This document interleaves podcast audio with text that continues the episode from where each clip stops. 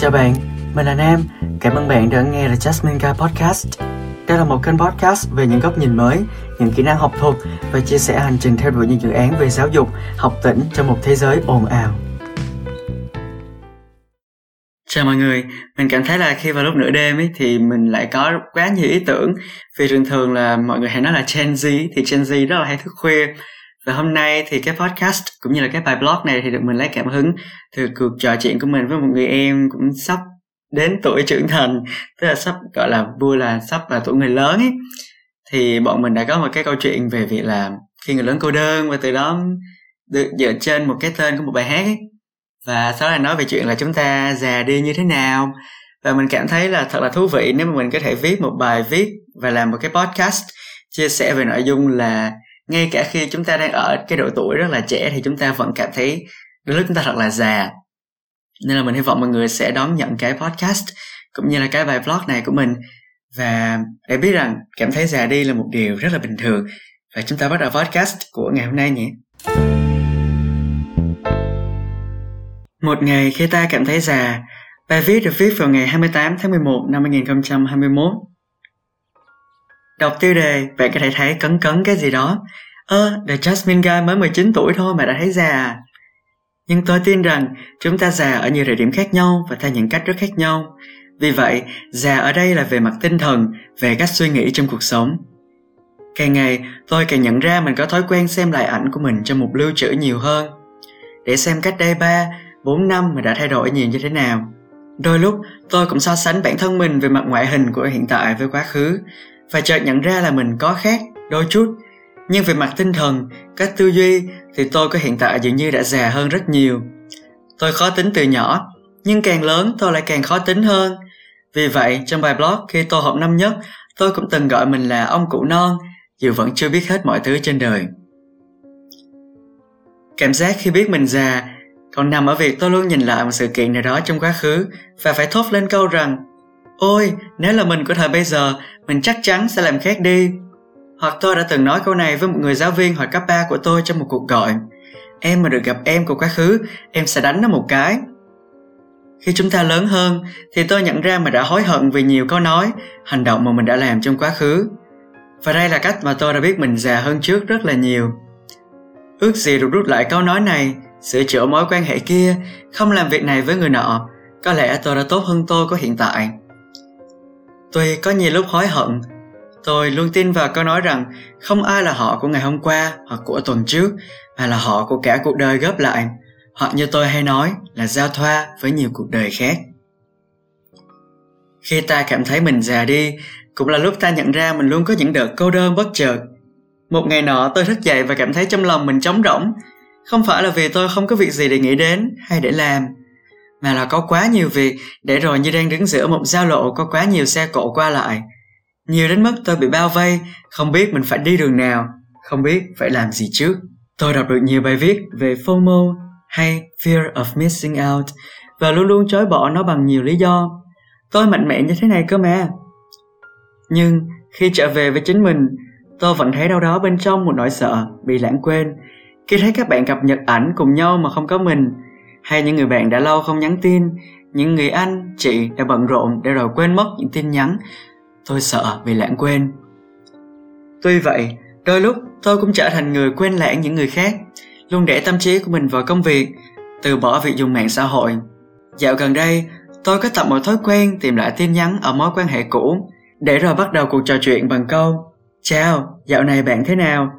Và để cuộc trò chuyện tiếp diễn, một điều mà tôi cảm thấy rất ấm áp là dù đã lâu không gặp gỡ, không làm việc, không giao tiếp cùng, nhưng những cuộc trò chuyện bất chợt đó luôn luôn kéo dài và cứ như rằng chúng tôi chỉ mới ra khỏi cuộc đời nhau được vỏn vẹn 5 giây ngắn ngủi vậy. Tôi rất sợ khi phải nghĩ đến một ngày trên mặt mình sẽ đầy nếp nhăn, tóc sẽ rụng dần và trở nên bạc trắng.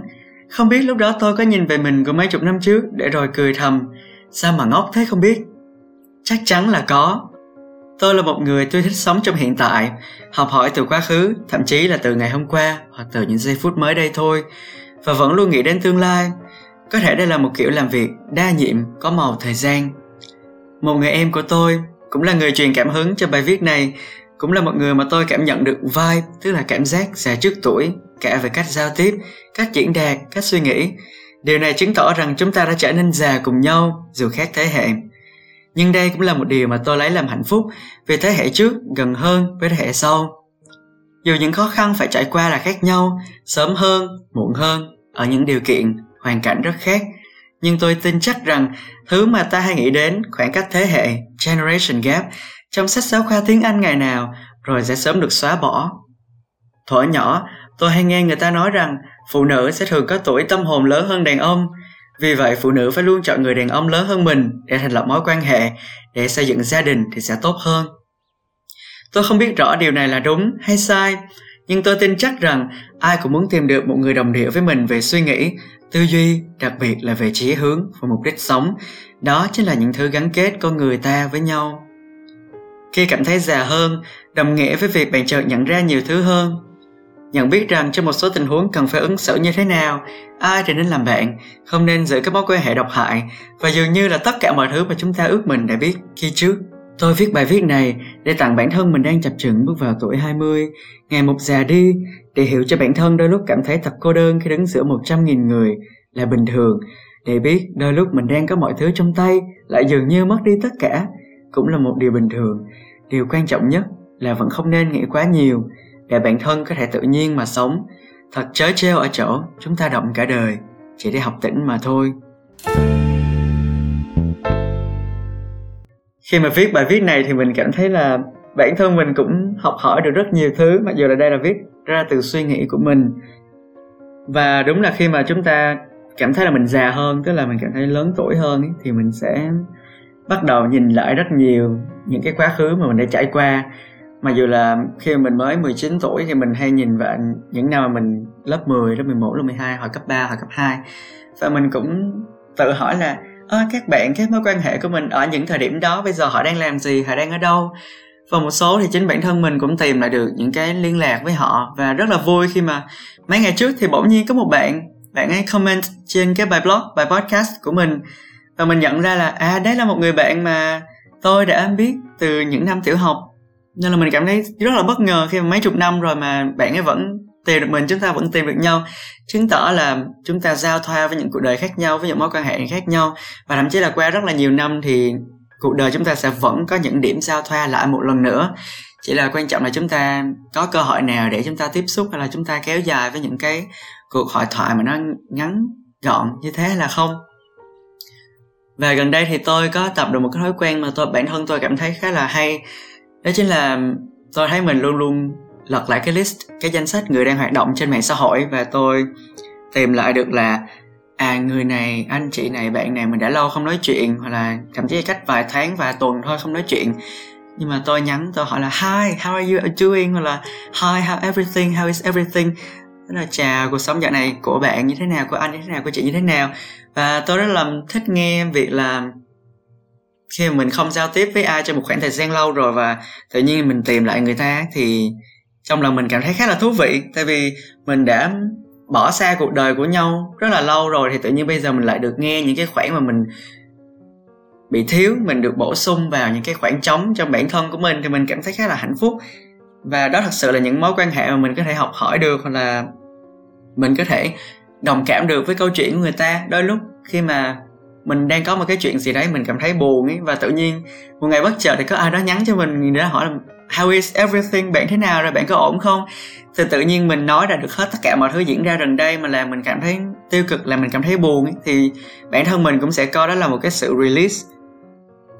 relief trong tinh thần. Đó là một cái gì đó gọi là một cái phước lành, a blessing, mình hay nói như vậy. Và bản thân mình rất là hạnh phúc khi mà được kết nối lại một lần nữa với những bạn mình đã quen từ nhiều năm về trước, thậm chí là những bạn từ năm cấp 2, cấp 3, đặc biệt là tiểu học, và cả với thầy cô của mình nữa. Và bây giờ thì mình sắp bước vào tuổi 20 rồi, sinh nhật của mình là vào tháng 1. Và mình rất là thích cái việc là đôi lúc mình gọi điện về cho gia đình của mình ấy, và mình nhớ lại được là ôi, những người này họ đã trải qua một cuộc sống như thế nào, cô bác, anh chị em họ của mình họ đã sống cuộc đời như thế nào. Và bây giờ mình tìm được rất là nhiều điểm chung, những cái điểm mình có thể đồng cảm được với họ. Mình cảm thấy rất là hạnh phúc tại vì mình sống chung với họ được mấy chục năm, mười mấy năm rồi mà mình không nhận ra được những điều này. Nhưng mà tự nhiên một ngày nọ tự nhiên mình lớn hơn về mặt tinh thần, về mặt suy nghĩ, cách tư duy, thì tự nhiên mình lại cảm thấy là ôi, mình thật là ngốc quá. Trong quá khứ mình đã nói những câu mà bây giờ nếu có con cháu mình hoặc là em của mình nói những cái câu này với mình thì mình sẽ rất là tổn thương. Nhưng mà bản thân của mình thời đó, mình cũng tha thứ cho bản thân của mình thời đó, vì mình không biết quá nhiều thứ, cái suy nghĩ của mình cực kỳ đơn giản, nên là những câu mình nói ra nó rất là thiếu suy nghĩ và nó không có cân nhắc về tất cả mọi thứ.